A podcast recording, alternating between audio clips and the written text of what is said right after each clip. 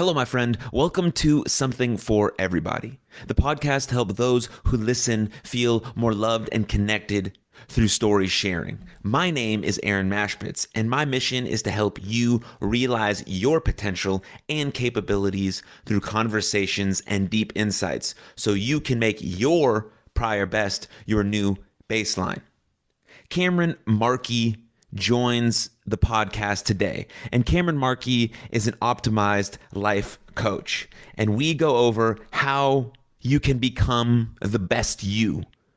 And you do that by celebrating those small wins and living the life that you want to live. But the most important thing is that only you, only you can make that happen.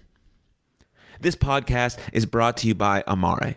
Amare is the mental wellness company, and I use their products daily. So click the link in the show notes, check out the website, check out the products, and at checkout, use code EVERYBODY for $10 off your entire order.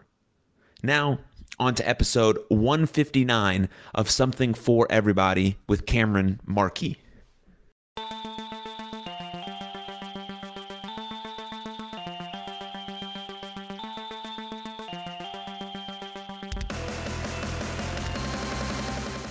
It's been what 13 years? At least man. I mean heck we were back in youth group together yeah about 13 years ago man. 13 years we were in bbyo yeah. For those that are unfamiliar with what bbyo is it's just a youth jewish organization for young jewish men and women to get together and be friends and um, you know practice being in their jewish heritage. Oh yeah. So very important um, part of my youth experience, as for you as well. Of course. But right before we recorded, we said, you know, a lot of things have changed in both of our lives since 2010. Definitely for me, as people who are frequent listeners to this podcast know, definitely for you as well. Absolutely. But some things also uh, stay the same. So I'm, I'm yeah. pumped to have you here and have this conversation and uh, basically get to know what you've been doing for the last 13 years. Yeah, man. What you're doing right now and where you're headed. Yeah. So before we get to all of that, very important question. What you got? For real. Yeah. Like, how are you actually doing? Man, I'm doing great. Um, you know, life is good uh, when you take when you take life one day at a time, but but make sure that you have that roadmap in front of you. You know, there's nothing to be upset about. You know, you keep a positive attitude and a, and a positive mindset. Man, I'm I'm blessed. I, I can't complain at all. Mm. How about you, brother? How am I doing? Yeah, how have you been? I've been well. Good. Currently, right now, I've never had it this good. Yeah. Ever in my life. And I've had some pretty amazing things happen. You know, I had a great baseball career, professional wrestler, uh, all that stuff. You know, have some some tough times mixed in there. But yeah. right now, it's unbelievable. You know, of course, it comes with its challenges. You know, you get knocked down a little bit, but yeah. man, life is um, it can be it can be so special, right? And sort of the the motto that's been coming back to me over and over again is how can I become the best version of myself in greatest service of the world? 100%, man. And this podcast has been a part of that, a big part of that. This is episode 159 of this oh, podcast. Lord. That's awesome. on an absolute wave. Yeah. Um, so yeah. But um yeah, I mean, I know you're on sort of the similar wave right now. You reached out to me saying you're you gotten into the life coaching business. You're starting to do some public speaking. Um, you're working out in Frisco, yeah, counseling center. Oh yeah. But before we get to that, we got to backtrack. We sure. Way way backtrack. Oh yeah. so over the last 13 years, what have been the most pivotal moments that you sort of want to share that kind of maybe encapsulate how you got to this moment right here? 100%, man. Uh, well, a lot of what I preach in my today world is finding your why.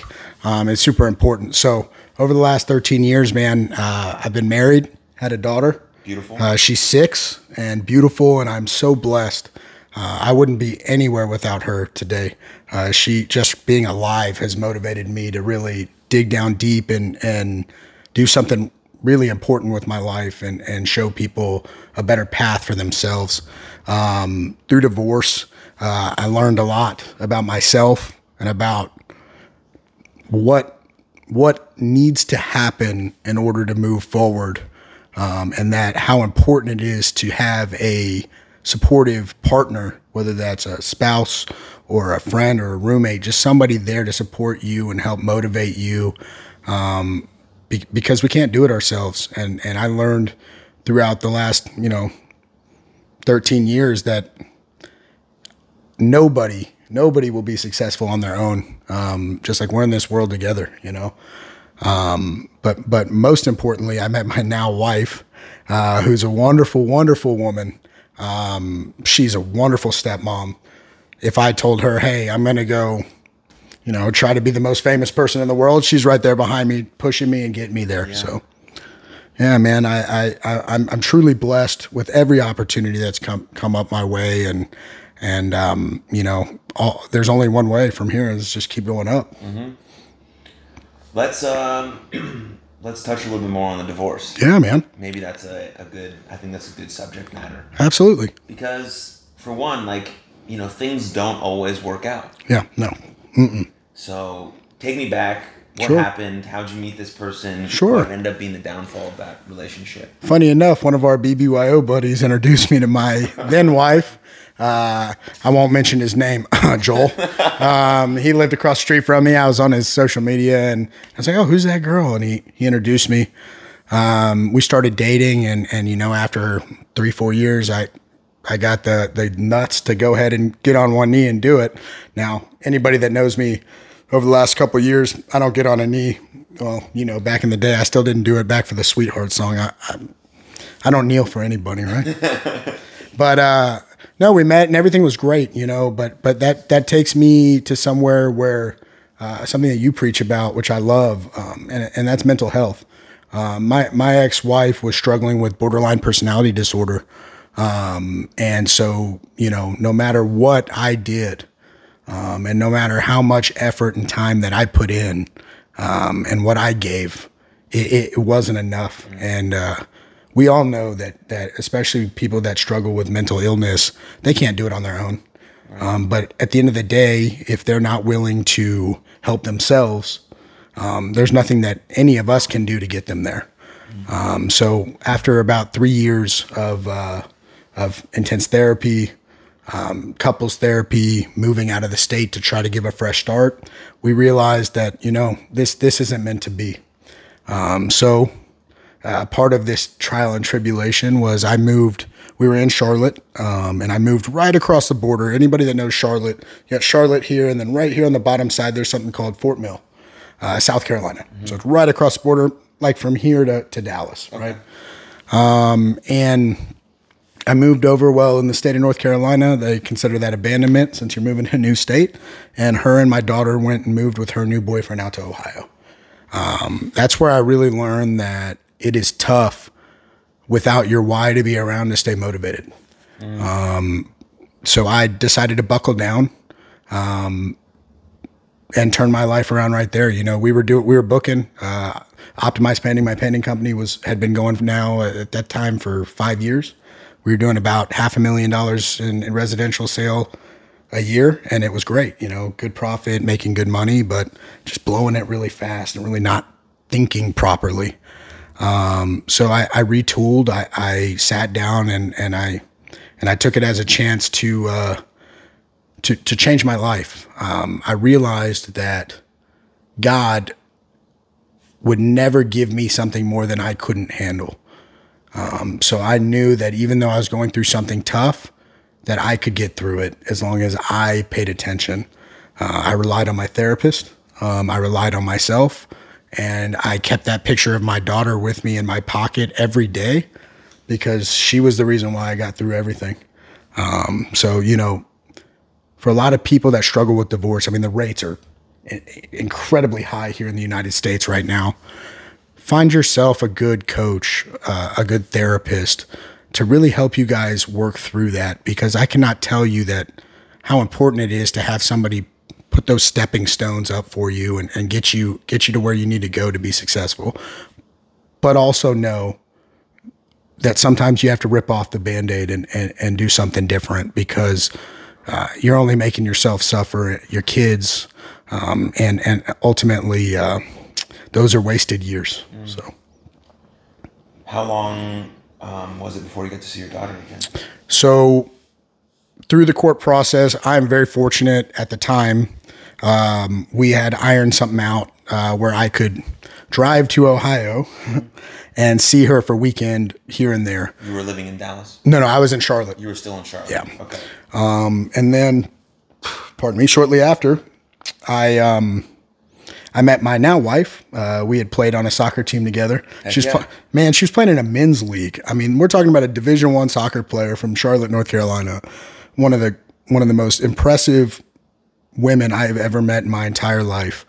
Um you know she was going through her own divorce uh, which was tough.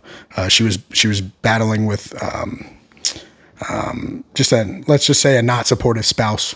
Um, and uh, we got her out of that situation. She was just my friend at the time. Um, i said hey look i've got an extra bedroom. Why don't you go stay in there um, and and over time we just grew together. Um, we motivated each other and one day we looked at each other. She had already served her papers. Obviously mine was already almost done and we looked at each other and we're like man i love you you know? I you have made me a better person, you know, and and I can't tell you and you probably know this, but I can't tell you what that feeling feels like. You can't vocalize it. Right. But when you spend time with that person that really gives you that spark to, to do more and then stands by your side the whole way, and nothing will hold you back. Yeah. It's quite special. It is. I'm, I'm in the midst of that right now in my in my life. Like, Yeah. Um, I've been with my girlfriend now for a little over two years, and you hear it all the time from like your buddies who got married before you or found the one they want to spend with, and you always ask them. You always ask them like, "How'd you know?" And they're like, "Dude, you just You just know. you just know." And then you you date girls and you do all these things, and you're like, mm, "I just." When am I gonna fucking like? Where's the feeling?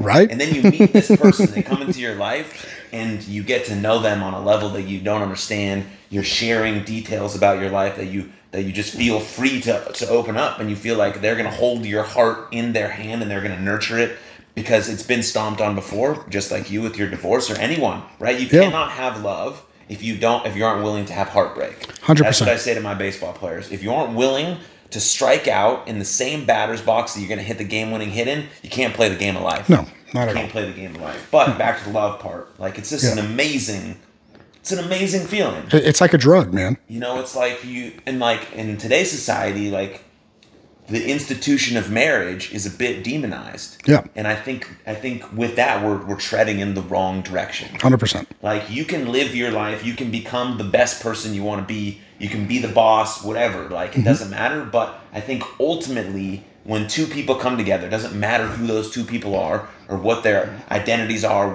who they want to have sex with. Just when two people come together and say, "We are going to." We are going to bond together and we're going to create our mini community because creating that mini community bleeds out into other different communities and it creates a sense of connection and love. And you say to each other, like, I'm willing to give you my best effort for the rest of my life. Now, it's 100%. not saying every day I'm going to be perfect. I have Hell to put no. away the dishes in the dishwasher, which ran this morning, and my, Yep. my my lady was like, "Hey, why haven't you put them away yet?" I'm like, "That's me. I dropped the ball. Yep. But I will get to it. Yep. I'm trying to give you my best effort. It's saying that we can cooperate and we can Mm-hmm. negotiate." And we have a, a mutual respect for one another, even though we may disagree on this certain point. Like, hey, we got to go see your grandparents for Yep. Thanksgiving. What about mine? Okay, how do we negotiate to work this out? 100%. It's not okay. I'm leaving. We're done. This relationship is over.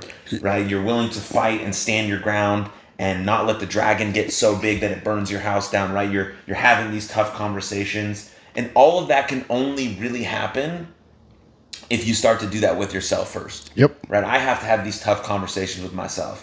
Okay, I, I'm in a bad situation. I haven't cleaned my room in six weeks. My car's a mess. I hate my job. Okay, what can I? What can I do from here? Yeah. No, I I love it, man. And and you know that's where I really focus a lot of what I do um, now in my coaching career, um, helping people find out what do you do. Um, I posted the other day on on uh, Facebook.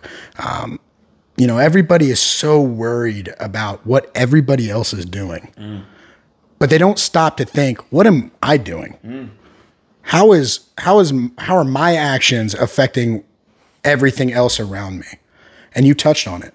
It's all about community. Man, I cannot tell you I have so many business um, coaching clients that come in and they don't know the first thing about how to make money, how to how to find love, how to any of these things. And you know, you and I are very fortunate. Of course. We we we grew up in, in the Jewish community where where business and money is is not taboo in the house. Um, my dad used to tell me about business when I was five years old.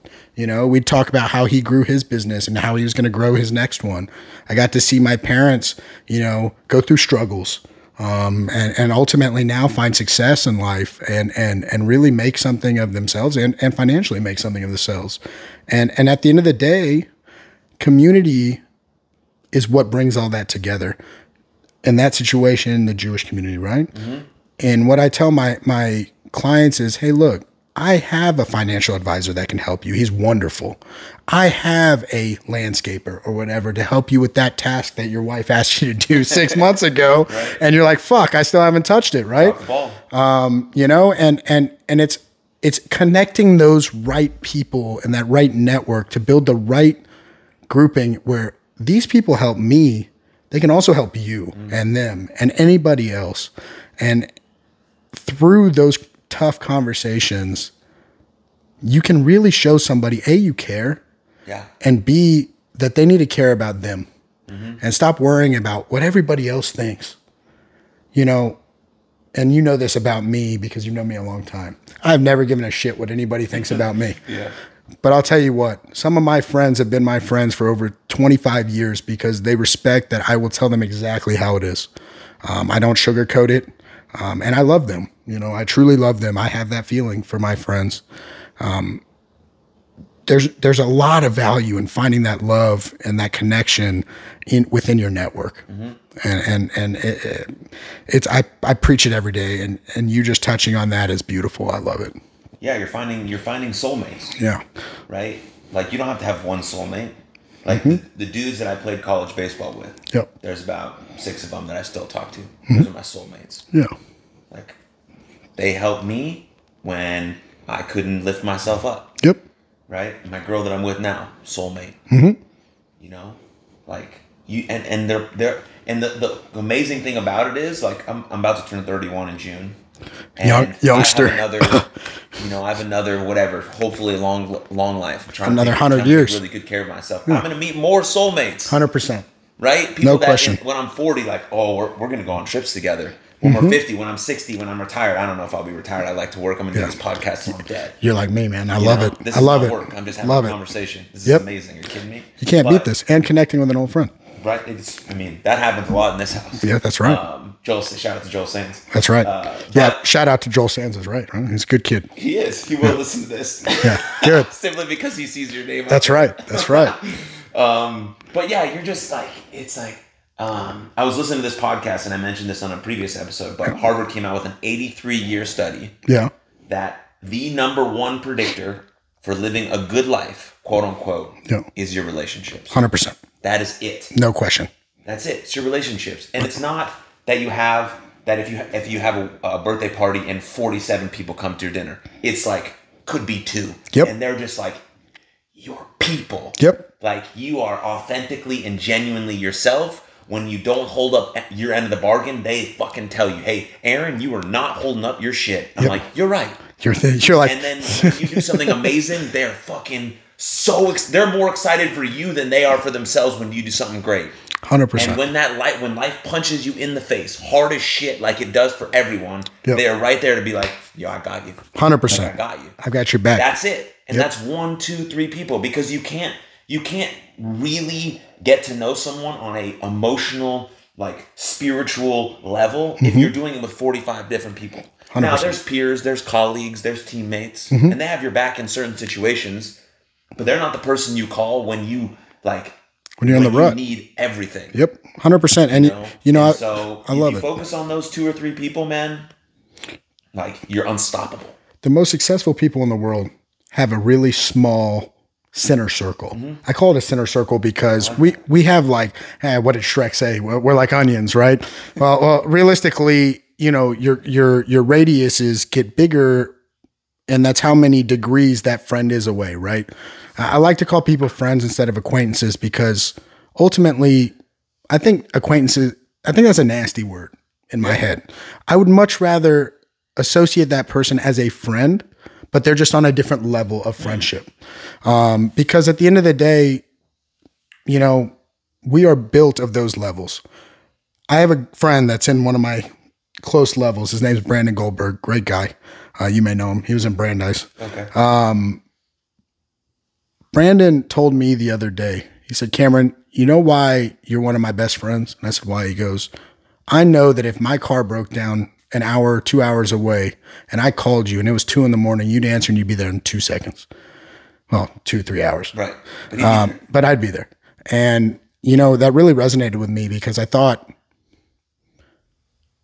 my inner circle is a group of guys that I know, or girls both, that I could call and say, Hey, I am in this terrible spot and I need, I need my people. And they'll be there, no questions, no questions asked, no, oh, I'm sorry. I'm, uh, no, they're there. And, and, um, you know, we rely on people every day. Matter of fact, heck, I made a post today on Facebook about how when you're scrolling through social media and you see all your friends, and I call them friends, not acquaintances, all my friends, right? And they're posting about their businesses and they're posting like you, um, posting about this podcast and about your successes and, and motivating people every day. Stop and put a like on it. Because you don't know what you doing that does for their business, for their lookers, for for what they're saying, and emotionally for them. Put a share on it. Mm. Because you share their business, and maybe they get one more customer, maybe they get eyes on a hundred more people, but you have helped that person without even taking more more than two seconds out of your day. that's I mean you're a business owner, right? Yep. Mm-hmm. You you know you know exactly that, right? It's like what can friends and family do to support your business that costs zero amounts of money? Yep. No, and not only that, it it shows that you have that network. It shows that you're not just on an island by yourself. And you know, in my business, so so not the coaching business, but in my painting business, I okay. wanna talk about that. Yeah, we've been. I've, I've been doing this 13 years. Right. Um, you know, we do about two and a half million dollars, three million dollars a year in residential paint sales at this point. Um, at the end of the day, I'm 100% referral business. I do what I say I'm going to do, and I do it in in the time frame and with the ethics that I promise I'm going to do it. But it's beyond that. I rely on network. I rely on these people that I make friendships with that are my customers, but then they turn into lifelong friends. Um, and I rely on them to help tell their friends and their friends' friends. And through that, I mean, man, the success I found in that business has really helped me in my life coaching business show show people this works. Yeah. This works. And and I'm fortunate to have been given that path from many different people in my life. Uh, the owner of Next Door Painting, not my company, a company I worked for, has been a mentor to me. His name's Scott Miller. And, and he's one of the nicest, greatest guys I've ever been around. Heck, when I went back to school, uh, I have a teacher, uh, Sandra Rubauer, uh, professor, sorry, but she helped motivate me because I got started getting behind on some of my assignments, and she sent me a message saying, "Hey, you got this. You can do this. You're smart. Just just get it done by this time, and and and you'll be all right." And I ended up doing well in her class, and hearing that just from her, somebody that doesn't know me personally, motivated me. Yeah. and and and it's those little bits of, of motivation that help grow that business. And they help grow that that within you.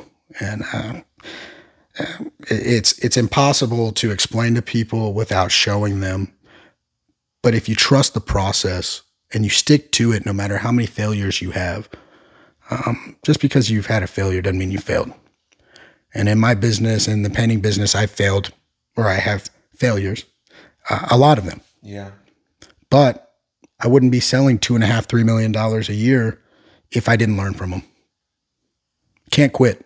Never ever quit. What? uh, Who said that? What was that? What was the name of that Rangers coach? You're a baseball guy. Uh, never ever quit. Uh, was that uh, Woody? I don't know. I don't know. It was it was one of those years. That was his tagline, and it, and it stuck with me um, because if you don't quit, you'll thank yourself later for it. Yeah, I have, I have a, a definition for failure, which is um, refusing to move forward. Yeah. So I don't I don't consider anything in my life to be a failure because I still move forward. Yep. Now you have to be able to separate when you should grit it out and when you should quit it because there are certain things where you should quit. Oh, no And question. that's not a failure. Like it's just not going well. This is we've lost too much money or this relationship doesn't isn't like yeah. There are certain domains in your life where you have to say I, I need to quit it. Yep. Or there are certain times where like if I'm like right at the point where it's like almost not pointless anymore. If I wait two more weeks, it's gonna blow. It's gonna blow up or six more months. Yeah. So you have to make that decision. That's important. But Very important. When you're talking about just like these everyday things, Mm-hmm. if you think of failure as the definition of refusal to move forward, then if you still got back up, then it's not a failure. Yep. Mm-hmm. It's just a mistake, like they do in films or shooting a bow and arrow. Like that's how I like to look at it. So like when this podcast started 160 episodes ago and zero people listened, was like, oh, fucking suck it pod. And I Yeah. did suck at podcasting. Yeah, yeah. I wasn't sophisticated with my language. I couldn't put together two sentences. I Right. stumbled. I didn't know what questions to ask. Sure. And I still don't know how to do it because I'm only 160 episodes in. It's only three years, but I'm a little bit better. It- hey, it looks professional to me. I went online and I'm like, hey, I got to be a part of this. I love it. I want to be there. You know, uh, you're doing something special, man. I mean, you really are. And and, it, and it's because you're not accepting failure. Right. So it's exactly it, right? It's like um, there's a thing in podcasting. There's like 4 million podcasts, Right. and t- 2 million of those podcasts don't get past episode three. Yeah. Oh, absolutely. If you're a podcaster and you get past episode 20, you're like in the top whatever, you know? Yeah. So that's just like just about having persistence. Like it's Yep. a competitive advantage Yep. to be able to last longer than other people. 100%. And so back to you. My wife says that too. I knew you're gonna pop in. I, I have to, you know, I have to. We yeah, we made a lot of uh a lot of dick jokes, Yeah, sex of jokes course. when we were in Lewis. Yeah, you have to, you We know, were, we were boys trying to figure it out. of course. But, but no, you know, you know what's awesome is that, you know, I'll tell you something. You, you coach yourself as a life coach, being able to inspire people, man, to do exactly that. Realize that failure doesn't mean you failed. A failure in a computer just means you got to restart it and start over. Mm-hmm. It doesn't mean you have to pack it up and throw it away. Now, just like with the divorce thing, right? Mm-hmm. It was time to rip off the damn band-aid. Okay. Yeah. It was the, the no That's more a quit situation. Exactly. Which is the right move for both of you. hundred percent. But in my coaching business, in my painting business, there have been many times that I sh- that I thought maybe I should pack this up, but that grit, that perseverance, that that support that I got from my daughter, my wife, when I looked them in the eyes and I knew that I could do this. That that that's what got me going. My therapist, oh my God, you know the roadmap that he put in front of me. Heck, you know he he helped inspire me to do this to to life coach. Yeah. he told me you got this. He goes, you have the experience of a sixty year old man. And I said, what the fuck is wrong with you, man? What do you mean I have experience? I've only been alive thirty two years, right? Like I don't know what you're talking about. And he goes, dude, you've been through hell and back, and you didn't quit. And he said, You learned, you observed, you asked the right questions, and you relied on the people that knew more about certain things than you, and you listened. That's all it takes sometimes, man. Some grit and just opening your ears to people that just, there are people that know more than you. Ton. I mean, you can be the smartest guy in the room and still not be the smartest guy in the room, right? I never want to be the smartest guy. in the room, Exactly. you know? And you know, it, it brings me back to success, which is what I like to preach wins and success. I'm writing a book right now Beautiful. called Find Your Fuck It. Okay, I've got a little hashtag. Oh, that's your hashtag uh, F- FYFI, right? So when I was coaching at Yavneh, Jewish day school here in Dallas, um, I said to the kids, and sorry, parents, I know I probably wasn't supposed to do this, but I said, when are you going to find your fuck it? When are you going to find it? We, we lost three games. You're coaching soccer? That's right. And I said, when are you going to say, fuck it? We want to be better. Mm. We need to work. And I wrote it down. And I was going through my my old notes and whatever when I was getting into life coaching and I came across that page and I said, that's what I need to be telling people. Mm. That was a great idea. You can't find success until you find that moment in your life when you realize that what you're doing is just sitting on a hamster wheel. And you need to say, fuck it. I want to go on this path into that forest. I don't know what's in front of me, but I want to get to the other side. and and not only get to the other side, I want to be financially successful. We'd be foolish to say that money wasn't important in life to, and, and, to success. Um, but um, in our marriages and relationships, in our friendships, in our businesses, in our faith, because you're good. Because we all know that if you have, if you don't have faith in something, I don't care what it is, Jewish, Christian, Muslim, I don't care what you are, find faith in something, then then you can move forward. And at the end of the day, I look at people like Warren Buffett. My financial advisor, his name's Jim Waterman. By the way, if you need a good one, that guy's the man. I'll tell you what. And he said to me, he sat me down. He goes, Warren Buffett is the idea, is who I idolize as, as successful. And I kind of had to do some research. Warren Buffett has stayed true to himself since day one. Mm. He has the similar or same friends that he's had for a very long time. Mm. He is very simple, but he is one of the richest men in the world. Yeah. Then I look at Bill Gates, who's saying, I wish I had told my younger self I didn't have to work so hard, and that I and I see how run down he is. Yeah. Money is not success, but you need money to be successful. So I hope that you guys hear what I'm saying when I say that because it's extremely important. We can't eat without money. We can't live without money. So yes, making that money and and and and creating that generational wealth is something I, I teach people to do. But I remind them to smell the roses along the way. Mm. See your wins daily. You know, map those out. I tell I, I, literally tell every single one of my clients, I give them a little notebook and some uh, sticky pads that have some stuff customized on them. But on the notebook, I said, write down your wins every day. And at the end of the year, you'll have three wins minimum every day, and you can look back. When you don't give failure an option and you look at success and you find your fuck it, there's nowhere but up. And, and, and at the end of the day, you use your network, you use your your connections, you do all these things. Nothing's going to hold you back. Uh, Vic Johnson wrote a book called uh, 52 uh, Mondays, I believe. And it says, in their dreams don't die quietly, they die loudly.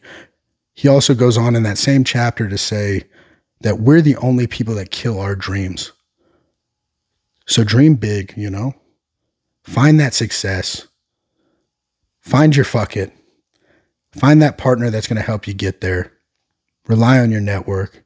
And ultimately, you're going to be a happy person and you're going to make it there. Mm. I love it. You know, I love I love what I do, man. I, I I'm so blessed. I can't believe that I have the opportunity after 13 years of doing the same thing to, to do this.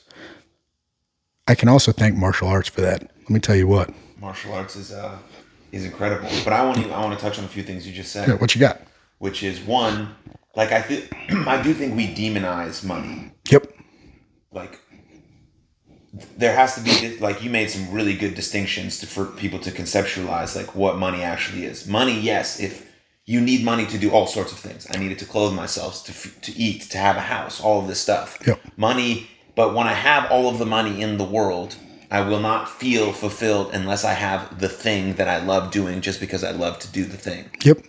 So money is a way to freedom potentially. Yep especially if your family didn't come from you didn't come from money or you never had anything yes that can be a external motivator mm-hmm. which is great you need an extrinsic motivator 100%. to get you off your ass 100% like if you're if you don't have shit and your motivator is i want everything that's mm-hmm. a good motivator to 100%. start yep but once you start getting stuff then you have to change to an intrinsic motivator like yep. okay i'm doing this for this reason because i want to be as in greatest service to the world. Mm-hmm. So that's why I'm going to have all this money, so I can share the wealth, I can spread value, whatever it is. I'm just sort of making stuff up no, at this point. Hundred percent, man. Tikkun olam, baby. Yeah, exactly. So then it becomes an intrinsic motivator, yep.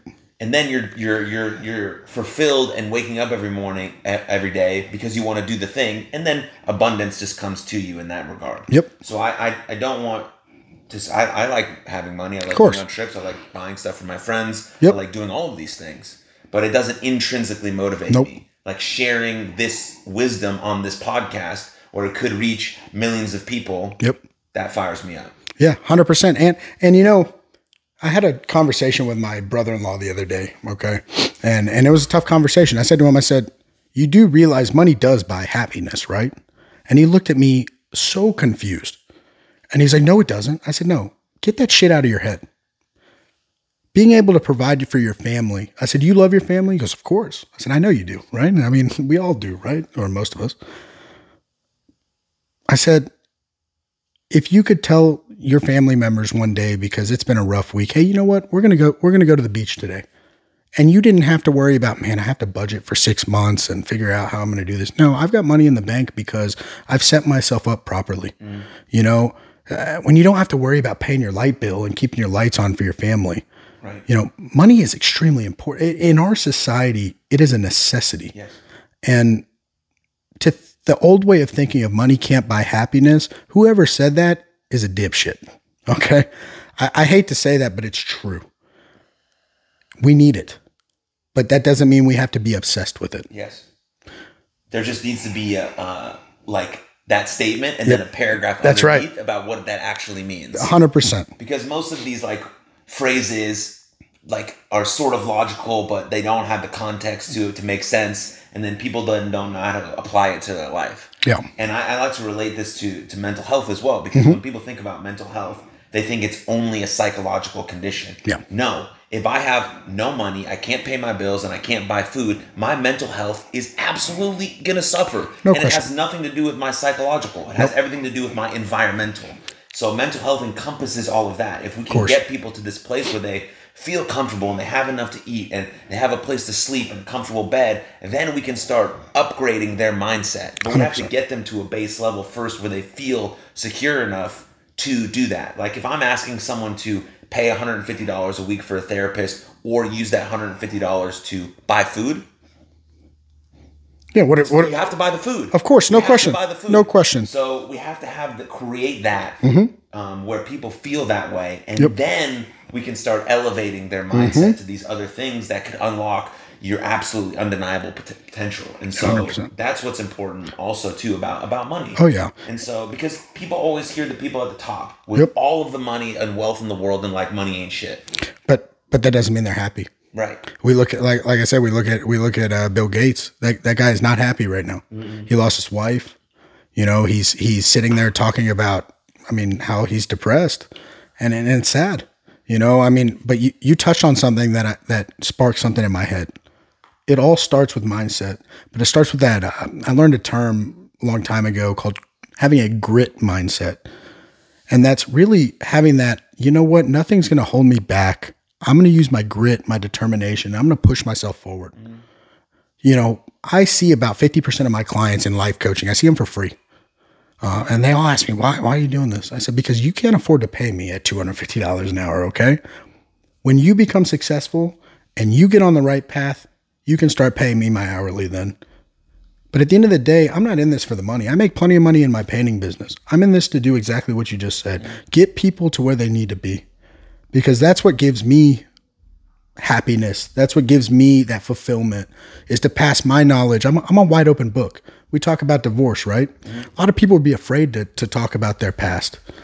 I, I'm an open book. I don't care who you are. I will tell you everything about my life because if I can give you just a piece that you can take away, even if there's one thing you take away from this this conversation here and help your life, I've done something and it makes me feel fulfilled. Yeah.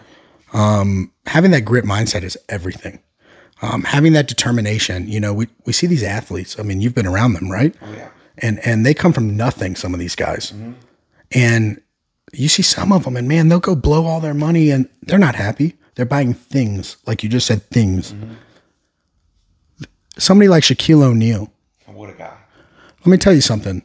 That man listened to the right people, the, the people that were smarter than him. He relied on the right financial advisors, the right management team. And he was able to put money away. And now he's one of the wealthiest athletes that came out of the NBA short of Michael Jordan. Mm-hmm. Um, you know, it, it, it just, it, it, takes those little things and those uh, opening your ears and opening your mind. You know, like you said, therapy isn't for everyone.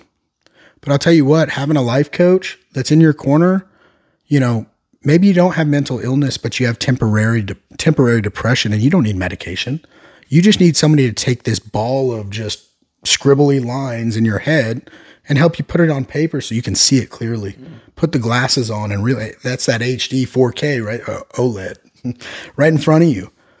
Um, having I cannot tell you that how valuable having a life coach really is but make sure they're certified, please. Not every coach is certified. some people just think that they can give you advice and they don't know what the heck they're doing. Certification is very important. um, but Qualified right? But at the end of the day, having somebody just lay out that scribble or help you put some of those puzzle pieces down so you can complete the rest of the puzzle yourself. That's what it takes. Yeah. Yeah, you're just able to speak to anyone. Yep. What whatever it is, right? Yep. Um, about what you're feeling. Yep. And then you're sort of able to you're getting to the nucleus of it or the root of it and figuring out okay, where can I go for here? And then they're helping you map out the smallest step that you could manageably take. Yep. And then incrementally get bigger from there. Yep. Um, and therapy, it's like it's like interesting the therapy and the coaching dynamic. Both are really important, but I think they serve different values in 100%. in different um, areas of your life. Yep. Now, if you're extremely depressed, very anxious all the time, and you're you have just a serious some serious mental health things going on, then yes, of course, you want to Yeah. go to a therapist. 100%. right? And they're gonna they're gonna help you get from which is basically you're at like a negative Yeah. back to a neutral. Yep. At least. At minimum. At minimum, Yeah. back to a neutral. Yeah. Now, some therapists can get you to a positive, Yep. but that's not really their area of expertise. No. Their area of expertise is basically to get you to the neutral. Yep. Now, a lot of therapists, though, are learning this other side of this optimism, this coaching, this stuff that to get you to the zero to the plus five. 100%. Now you can enhance your life. You don't have to live in a state of neutral, like, I'm okay today. I can actually be excellent or great today. But you have to first get out of the negative Mm-hmm. into the zero, and then you start to uh, optimize or whatever word you want to use, become your fullest self, whatever it is. And so it might be a different person for those two frames. It might be the same person. Yeah. But you have to, the first thing you have to do is be extremely honest about your current situation. 100%. Am I feeling this way or this way? Do I want to, this, the, what's happening? Is it a relationship cause? Is there no cause? If there's no cause, then that's very serious. And you're just feeling this way just because, then you definitely need to get into talk to someone. Um, and so it just it just takes a little bit of inventory. Yep. And then once you do that inventory, then you're able to find that person who can help you map it out, like you said, and then you you, skyrocket from there. Help you find your fucking. And let me tell you what. Yes. You know what's great? I love that word optimize. My painting company is named Optimize Painting. My coaching company is Optimize Coaching. Yeah. Because it's all about optimizing your life. And I'm going to tell you something. I work at Frisco Counseling and Wellness, uh, just so you guys know where to find me if you need me. I'm, I'm here for you. Linked in the show notes. right? But we are comprised of a psychiatrist, therapist, licensed in all different things, EMDR, anything you could possibly imagine. Yeah, really good. I was looking at the website. Absolutely. And life coaches to touch on every single bit that you just said. If somebody comes in to see me, but they have a severe mental mental illness or or they're really struggling, I'll pass them off, you know, to, to a therapist and say, hey, let's go get you to zero, to neutral, and then come see me and let's get you let's get you rocking and rolling. Mm-hmm. And you know, a lot of people have this negative connotation on therapy, which I'm loving now that people are not putting that stigma as much anymore. Right. But the people of the, the our parents' age, um, they struggle with that, and and hearing coaching versus therapy kind of gives them a different mindset. So they're they're willing to at least put their foot in the door, and then from there, oh, you know what? That's really good for a therapist to talk to you with. He's right next, right in the office, right next to me. Let me see if he's available. Right. And then it's all of a sudden, not, there's no more stigma. There's no more, oh my goodness, a therapist. Like, what am I? I don't like talking about my feelings. And, but it's really nice. Uh, my wife, my wife calls it a massage for your brain.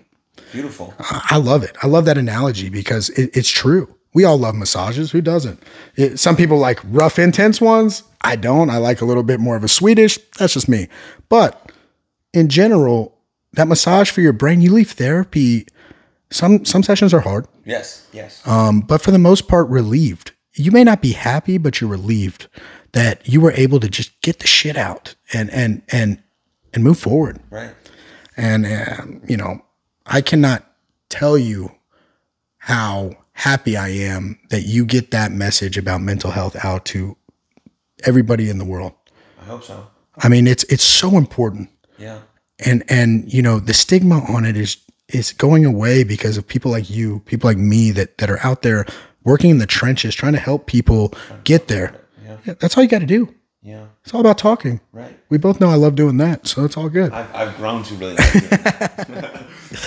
um, but I, the um, you know the the coaching is like because I've always thought of it as an athlete, right? Yeah. Baseball player, wrestler. That's basically been my whole life, Mm-hmm. and I, I want to. I'm trying to bring that to mental health because I think the idea of mental health needs a rebrand. 100%. I don't want to bring it in like a marketing perspective. But No. the way you market something is important. We can Yeah. see that with social media. Yep. Right? If you market it correctly, people will buy in. Click. And so we have to market mental health in a way where people will buy in. Yep. And so, because right now, not right now, but majority of people still assume mental health equals mental illness. Correct. And that's not true.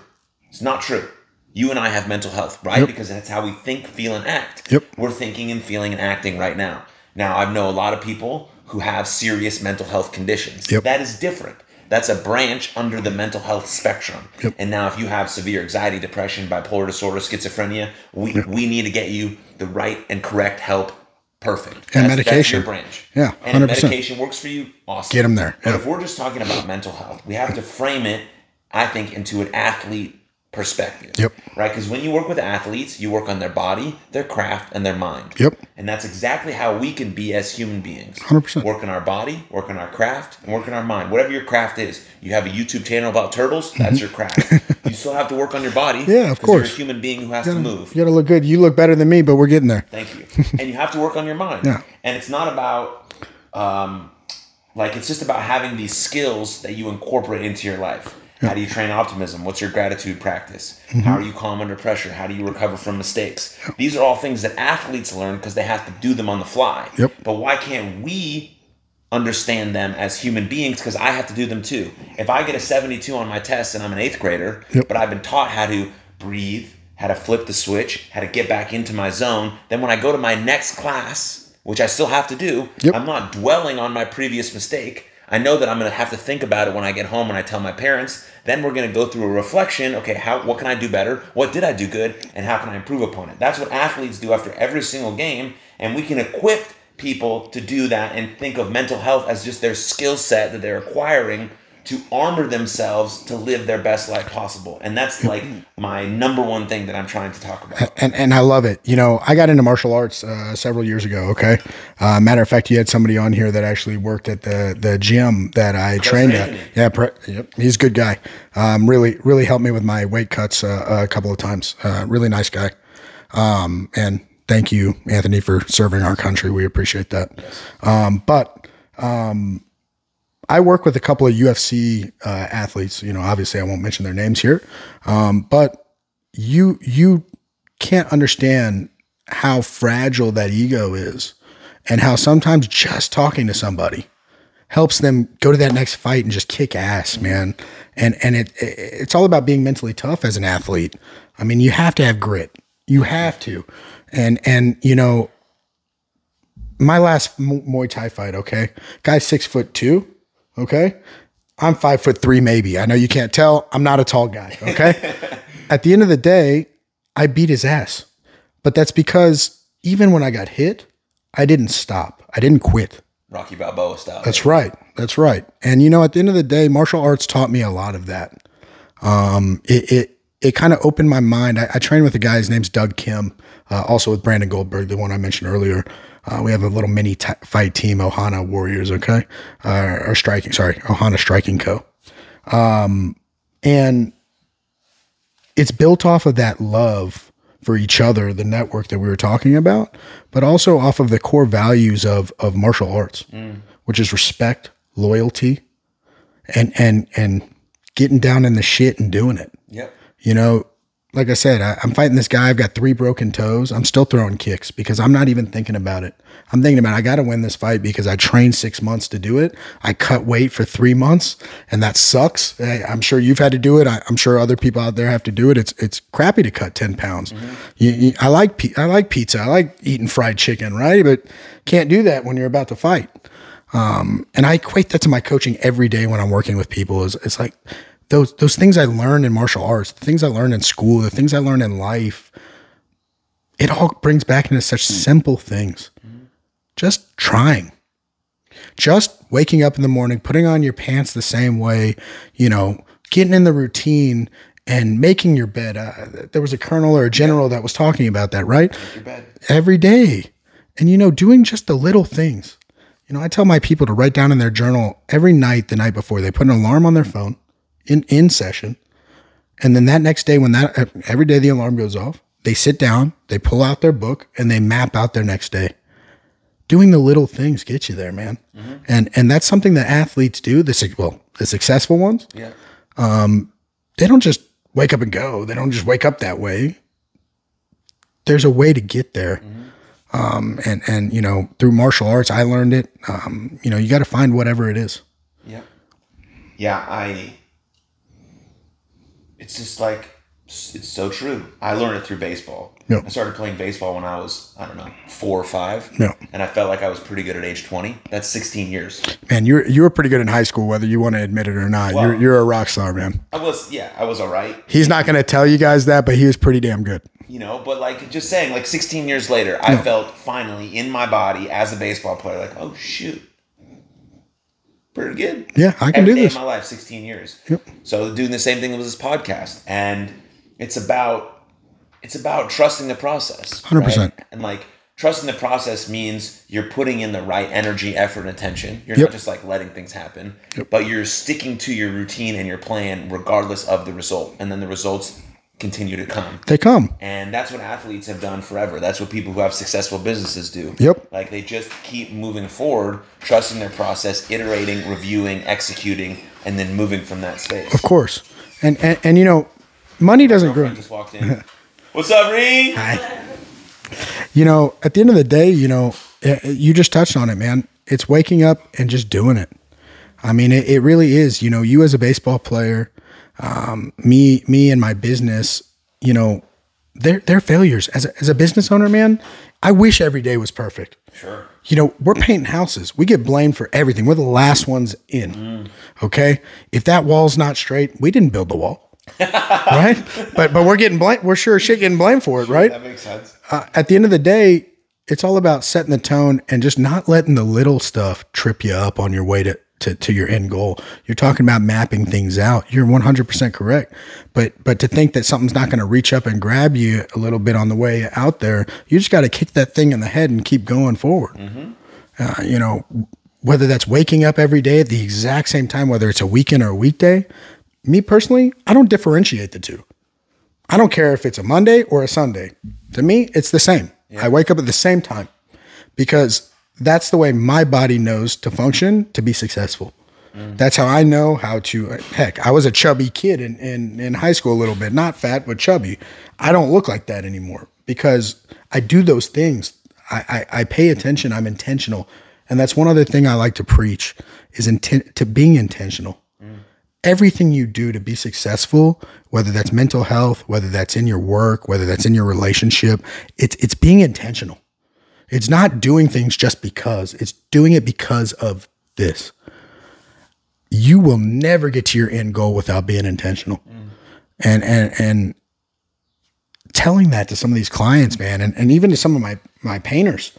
Hey man, you did that that way. Why? Oh, okay, why don't we find a way to make that intentional? Because I like the way you did that, right? right. So I'm now going to write it down in my in my um, customer handouts about caulking these windows on every exterior paint job because this one guy did it and I liked it. So we're being intentional about it. And now I'm selling that that paint job in the rest of the neighborhood. It's also a testament to giving your employees the freedom to to be creative with their work. So important. So that's also important. But you're what, what you're talking about, or what we're talking about here, is going on the hero's journey, man. I love the hero's journey. If you've watched any movie, yep. any movie, this is the journey, right? The hero goes out. He's he's full of might and steam, a little bit of fear, but he go he's courageous anyways. And then what happens? He starts to battle the dragons. Yep. The dragons just beat the shit out of him and they beat the shit out of him and just like life and but the hero keeps getting back up he keeps getting back up he grabs a sword he grabs an armor he grabs a team yep. and then he slays the dragon yep you know, and that's the life, right? And, and gets the princess. Over what? And gets the princess. Yeah, of course, princess, of course. yeah, that's, that's, the yeah, right. usually. Yeah. Um, but that's it. That's yeah. the, you're committing to the hero's journey, and whatever yeah. you can do that day is enough. Yeah. Today, what I can do is make my bed. Great. Yeah. If I can brush my teeth, if I can get to the, do a movement routine, if I can eat some nutritious food, if I can call a friend, if I can text a friend, if I can watch something informational on the internet, whatever it is, right? Mm-hmm. You're making those little steps every day, and little steps add up to massive things. 13 years later, successful business. 160 episodes later, Successful successful podcast. podcast. Oh, yeah. right. And so it's just like giving yourself a chance to be the best version of you, and that's just putting in the work every day. and writing down those wins. I mean, you, 100%. you're even if even if you have nothing, nowhere to go, and you have no job and no whatever, but you made that phone call to a friend that you haven't spoken to in a while. You you got up and made your bed that morning. Write that shit down, man. Write it down because you know what? A year from now, when you're looking back because you've made so much progress and you go back to day 1 and you go and you you you kind of giggle because like I made my bed that day. That's all I wrote down. But you know what? That's what started this. Right. That small little win started this year of wins. I love it, man. And then you have a log. It's like Alex Hormozi says. I don't know if you follow Alex Hormozi, but he says you're just building an undeniable stack of proof that you are the person you say you are. 100%. You're outworking your self doubt. That's all you're doing, and it's it's just beautiful because we all have doubt. Yep. Everyone you see doing something great doubts themselves. 100%. Everyone you see doing something great has imposter syndrome, thinks they mm-hmm. can't do it, thinks they're not good enough. But they outwork that doubt. They keep moving forward despite it.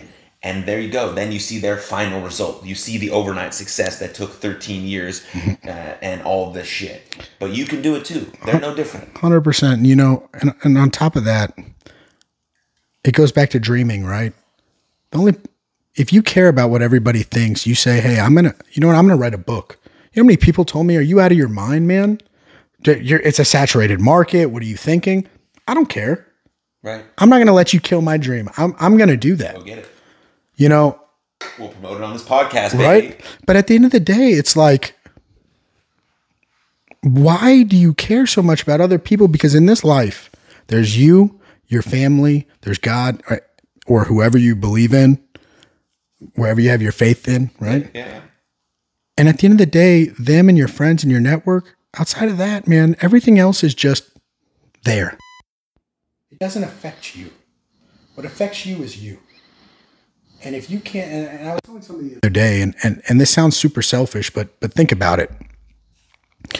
If you are not the best you, if you're not putting yourself first, you can't be the best you for somebody else. When you're on the airplane, there's a reason they tell you to put that mask on yourself before your kid. Right. It's because if you're not safe, you can't save somebody else. Mm-hmm. So if I'm not the best me, I can't come home being the best husband to my wife, the best dad to my daughter. I can't do those things. I can't be the best coach to my clients. So I focus on me every morning, but I close my day focusing on everything else. Because and, and by everything I mean my family in that that circle we were just talking about. Be the best you map your wins, be successful, love people, love your neighbor. God tells us that in in, in the old book, you know. it's a commandment. Yeah, love your neighbor. Part of the reason we have all these issues in the world today is because we stopped loving each other. We stopped caring about the next guy. It was so so you can be selfish and care about yourself, but don't forget to also after you're done caring for yourself, care for the next guy. And that's why we're here today. Mm-hmm. We're here to help help people because we've taken care of ourselves. Now we want to take care of everybody else. Right. Yeah, that, that leads me to, I think, an important conversation about um, what it means to be a strong man, Yeah. right? Because there, personally, I think there's an attack on masculinity in today's Oh, society, 100%. and it's it's very detrimental Yep. to society, right? Because there's this weird belief that we live in this oppressive, patriarchal superstructure that holds everyone down, and you know whatever you believe is fine. Yeah. That's okay. You can have that belief, but I think to have a great society, you have to have a strong masculine presence. 100%, man. And masculine is in everyone. Masculine and feminine are just energies. Yep. They reside in each person. But the man is a majority of the masculine energy. He also needs to have feminine energy because that's important for cultivating a relationship. 100%. But my question to you is, you know, do you have a definition of a strong man, or how do you, how have you become a strong man, or what would you like to pass on to a young boy that might be listening to this? Hundred percent, man. I mean, think about this. Our country over the years has been strong, whether you're Democrat, Republican, whether you're you're right or left, up until a couple years ago. And I say that maybe ten years ago. Part of that is because, like you just said, being a man, it's like, whoa, man, take it easy there. There's a reason it worked for all those years. Mm-hmm. We had man and woman, both successful, both still loving each other. My grandparents love each other. They've been married for longer than 90% of the people our age have been married, man. And that's because they get it. And at the end of the day, what's made me a strong man is my grit. It's finding my fuck it. I wasn't happy. Okay. And I realized I had a better purpose. And ultimately, my wife and I talk about this all the time. It takes, I don't care if you're gay, straight, lesbian, whatever it is, somebody has to bring that masculine, that that toughness, that grit on one side and the soft on the other. In today's society, man, I was coaching eight years ago at, at a school here locally, uh, not Yavneh, a different one. And I had a kid on their cell phone on the bench. And I said, What do you put your phone away? What do you, we're, we're in the middle of a game. Right. I got fired for that because that kid went crying to their mom. Let me tell you something kids today are soft because they don't have that. But you know why you and I aren't soft? Because our parents did not put up with that. I broke my collarbone when I was a kid. My dad told me to get up and keep playing. Yeah. I tore my MCL playing soccer in high school. Guess what? I played the rest of that game before I went to the hospital. Mm-hmm. Kid nowadays stubs their foot Out. or their toe, they're out for a month. And I'm going to tell you this. It's something I tell my daughter. She um she'll she'll you know stub her toe whatever. She looks at me. I say, "You good?" She goes, "I'm good." I said, "Show me your marquee muscles." And she literally pulls up her sleeve and she goes like that. I said, "You tough?" She goes, "Yeah." I'm like, "You got this." And she goes and, and, and has a great rest of the day. And she'll she won't think about that instance ever again Right. because she got up and she realized I don't need to coddle you. You're a tough girl, and she's a girl, mind you. She's tough. She's resilient, and it's having that masculinity in there, just a little bit of that. You got this, kid. Right. My wife does it as well. She's tough on that way, but where I lack some of that softness, she can come in and, and bring that compassionate. Mm. You know, at night when it's time to read books and stuff, I'm not great at that, but I'm in the room while it's happening because I want to be a part of that for my daughter. But knowing I'm not the one that makes the funny, you know, voices and this, my wife brings that compassion and that softness into that nice family moment. It takes a balance, man. Does. It does. And and you know, again, through martial arts I learned a lot of that. Yes. Um, just looking back at my life, I looked through a lot of that. And I'm gonna tell all you guys, if your kid is not in jujitsu or Muay Thai or something, get him in there. Run yeah. Any sport. Run. Get them there. You know, I have a, a, a nephew that's autistic, okay? And, you know, he he struggles with uh, team sports. Martial arts has been wonderful for him I'm sure.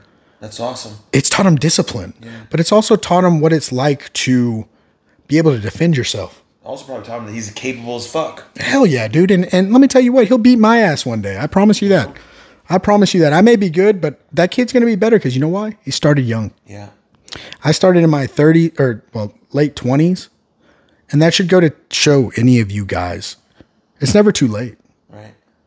Finding your fuck it, it's never too late. You just got to do it. You got to wake up one day and do it. And and I found it through martial arts.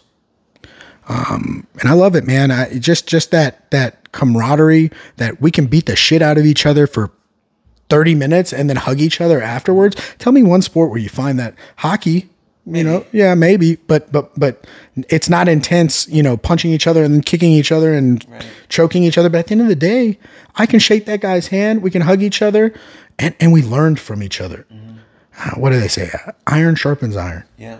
Well, there's in martial arts, jujitsu, Muay Thai, whatever it is, right? There's a there's a unspeakable mutual respect for doing something that's really hard. Yep. That's it. That's all the people care about. Yep. They're like you showed up today to do something voluntarily where there's no external reward and you're doing the hard thing. Yep. I respect you for it. You're you're a dude. Mm-hmm. And that's why all like that's why I think sports are so important for young people. Yep. Martial arts are so important for young people. because you know I remember when I was ten years old and I was still living in California and I was on this really really good ten year old team. Yeah. And I was bad at baseball. Then, Yeah. So I didn't get to play. I don't believe it. Go ahead. I just, I- you know, I wasn't as good as the other guys on the team, right? Yeah. And so I barely played. Yeah. And after a couple weeks of the season, I told my parents I wanted to quit because I, I wasn't playing. Yeah. And they said, no, you committed to this team and you will show up to every game and you will be part of the team because you told us that you wanted to be part of the team. Yep. And that, in that moment, taught me a lesson, a beautiful lesson. I can't even imagine where my life would have ended up if they'd be like, "Oh, sure, yeah, Yeah, no problem. fine." Yeah. Because they're building a resilient kid, not trying to make me safe. Yep. And there's a huge difference. Of course, you want to keep your kids safe. Of course. Right? To like catastrophes. Yeah, of course. Of course. That's like a no brainer. We Yeah, love our kids. but absolutely. You have to also build resilient kids who can fall down and get back up. Mm-hmm. Yep. Who can be pushed around and get back up. Yep. Who can be thrown in situations where they don't get the thing they want and they know that they can get it if they work a little harder or do a little this or do a little that They earn it. and and then that's like my biggest thing about about young boys is that Mm-hmm. teaching them that and then That masculinity. like, tr- creating that sense of strong masculine energy in them Mm-hmm. because for me a strong man is able to do both Yep. right whether you realize it or not you did both because 100%. you were able to ask for help when you needed it that's why you got a therapist Yep. a strong man is able to do that Yep. he doesn't sometimes though i gotta put the shit on my shoulders and i gotta be strong for my family i gotta strap my fucking boots up and i gotta get this done Yep. but also i can be like hey i'm struggling Yeah. like i need a little help right now You have to admit it. and there's two, those that's it that's the strong man Mm-hmm. that's good like and you're you're toggling between these two beautiful energies of masculine and feminine and you're you're you're intertwining them you're integrating them and you become this like divine man who shows up for people and can be a role model for young boys who look up to you and like oh like I can do that thing. I can do that too. I can be that person. I can be kind and compassionate and loving, but I can also be competent and caring and confident and go after the things I want and not be considered toxic because I'm portraying this energy about me that I'm gonna go get getter and I'm gonna get shit done. Yep. But I can also be like, I love you. Yep. And I love my brothers. Yep. And I love my sisters and I'm, I'm here and I'm compassionate. Like that's the beauty of it all. And we have to, we, we, it's like paramount to the success of our society that we get that message across. You, you know where you and I found that? That love for other guys that was okay. It was it was fraternal. You know, BBYO sports. AZA one hundred percent. Like that's where I found it. The I didn't, I wasn't able to convey that then. No, of course not. close. We were kids, man. Nobody knows. I wasn't But able to convey any of that. but now but now I can. looking back, you realize that's we all loved each other, man. And at the end of the day, we may have dicked around and, and, and messed with each other, but at the end of the day, if anybody in any of the other chapters fucked with us, we had each other's back. 100%. No question. Even if I didn't like the guy, I had his back. Because you know what? That's that's my boy. He's on my team. It happened on at sporting events. 100%. And you know what? Got mad at us. That's why we won, baby. That's why we won because we had that energy, right? We had that love. But but you're right. But you know what? You're right. And and uh, people are so afraid of being themselves, and they care so much. And we touched on this earlier about what other people think. Do you, baby? Be you. Be happy that you were created. You're on earth. You know, today I was at the doctor's office and, and the lady asked me how I'm doing. And I said, I'm living life in paradise. I am a ha- I'm blessed. I'm alive. She looked at me confused and because people think you're crazy for saying that. But I am. I, I'm alive. I woke up today. God gave me another day. He gave me another day to inspire people to be a, a, a, a nice father figure, a manly figure for my, my daughter, but to also be there for her when she needs it. You know, she called me and said, Daddy, I really want to be at my dance recital. Do you mind changing our flight on the way back? I, I know it's going to be really tight. Do you mind just moving in an hour? Shit, man, I got on the phone to American Airlines the minute I hung up and I made sure that flight was changed because I knew that that's something she wanted, she cared about, and she stuck with it. She wanted to quit dance, by the way. Mm. Now she's in competitive dance winning awards at six years old. Beautiful. My sister says it best, and, and I'm not going to, I won't share this link with her because I don't want her to hear me saying this, okay? but she looked at her kid when they wanted to quit a sport and she said, I don't care if you quit at the end of the season, but just like you said, we committed. Mm-hmm. Now she equated it to finances. I paid for it. But I pulled her aside and I said, Hey, it's not that you paid for it. That doesn't matter. Money comes, it goes. It's in, it's out. at the end of the day, you taught her a valuable lesson without knowing it. Mm-hmm. That kid is now one of the smartest 10 year olds I've ever met. She's always been the, he- the top of her class. And it's because of little lessons like that. And having my brother in law, who also served, by the way, in the Air Force, and I appreciate you, Jason. And he's a police officer today. That's why I wear this to support support him because it's scary out there for him. But he also brought that that manly figure into that house where my sister had to be both for a long time. And uh, well, her baby daddy is in prison because he's a piece of shit. But then this guy comes in, adopts my niece. Let me tell you something. They got married and he adopted her that same year because he knew the importance of having that figure in the house that you call dad. And he found pride in that. That's the role models we need. Hundred percent. You got to have pride. Uh, you know, when and back to what we were talking about before with the the goals and all this stuff. You got to reward yourself too, right? Like you, you set these goals, you do these things, and you, you do them every day. But if you're not rewarding yourself for it, what's the point? You got to basically tell yourself, "Good job for doing the thing you said you're going to do." Yeah, shit, right? Pat your own self on the ass and say, "Great job, coach." But no, at the, but at the end of the day, it's true Right. because you know, like at, at- when I finish my book, my wife and I are going to go uh, to Thailand. Uh, she's always wanted to go, and I want to train at Tiger Muay Thai uh, once, you know, just to see what it's like going out there and getting my ass kicked by guys that are half my age or, or younger that are maybe like 10 Yeah. because they've been doing it since the womb right Yeah.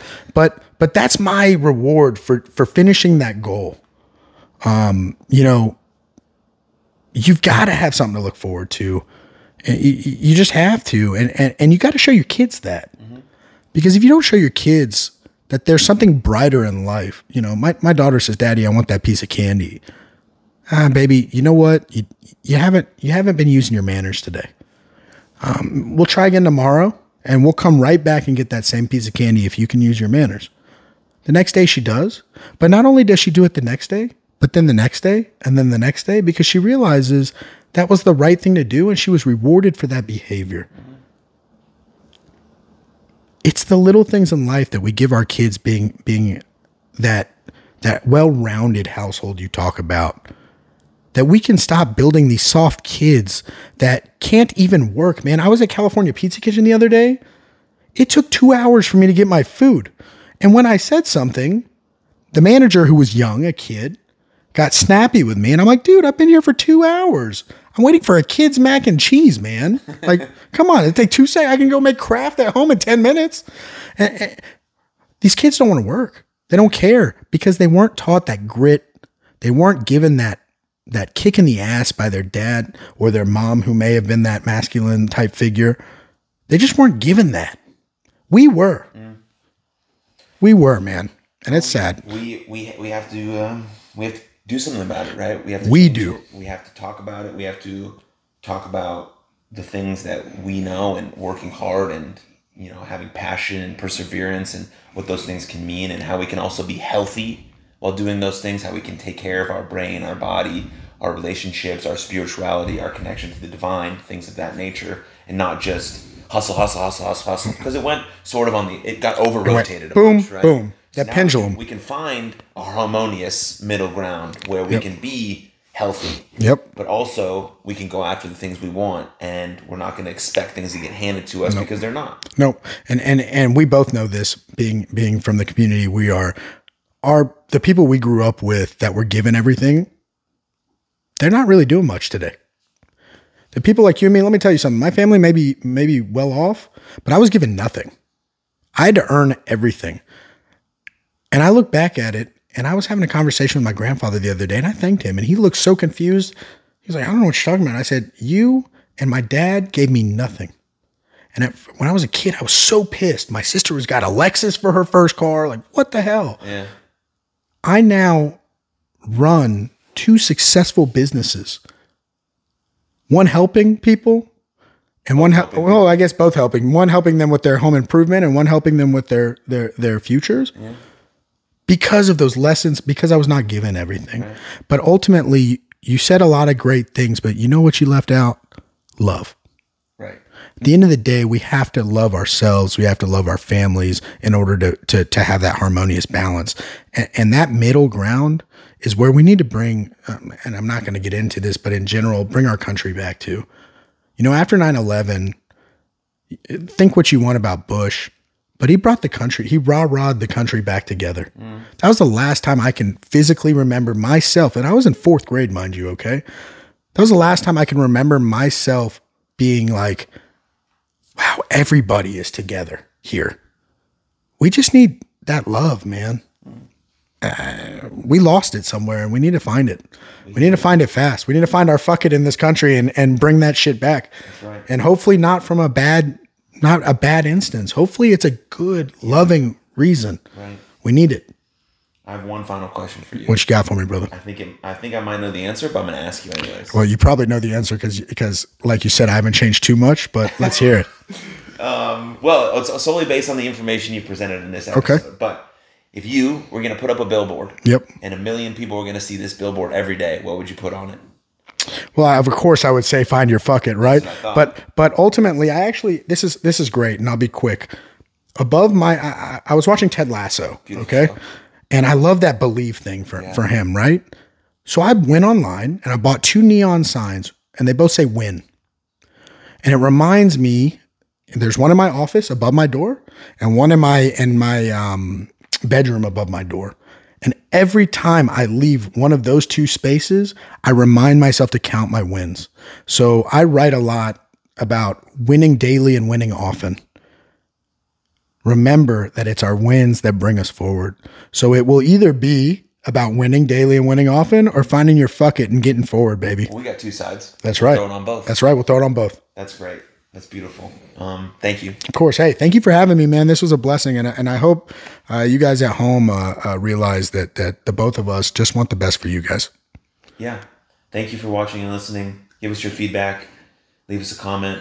All of Cameron's information is linked in the show notes. Go check him out. His website, Instagram, all that good stuff. His coaching, and we'll see you guys next time. Cheers.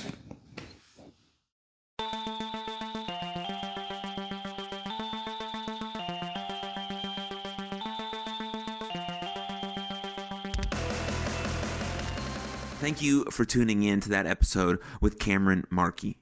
What was your biggest takeaway from that episode? What resonated most deeply with you that you can implement and take action on in your life immediately to start moving towards the best version of you? And if you enjoyed that episode, please share it with a friend because the podcast grows from people like you sharing it with people like you. And the best way to support this podcast is through Patreon. Patreon.com slash Aaron Machbitz directly supports me, this podcast, and my mental health nonprofit, You Are Loved. So click the link in the show notes and see which tier might work best for you. And in other news, please leave us a rating or review on Spotify or Apple. But most importantly, above all else, please, please Take good care of yourselves and others, and I'll see you next time. Lots of love. Cheers.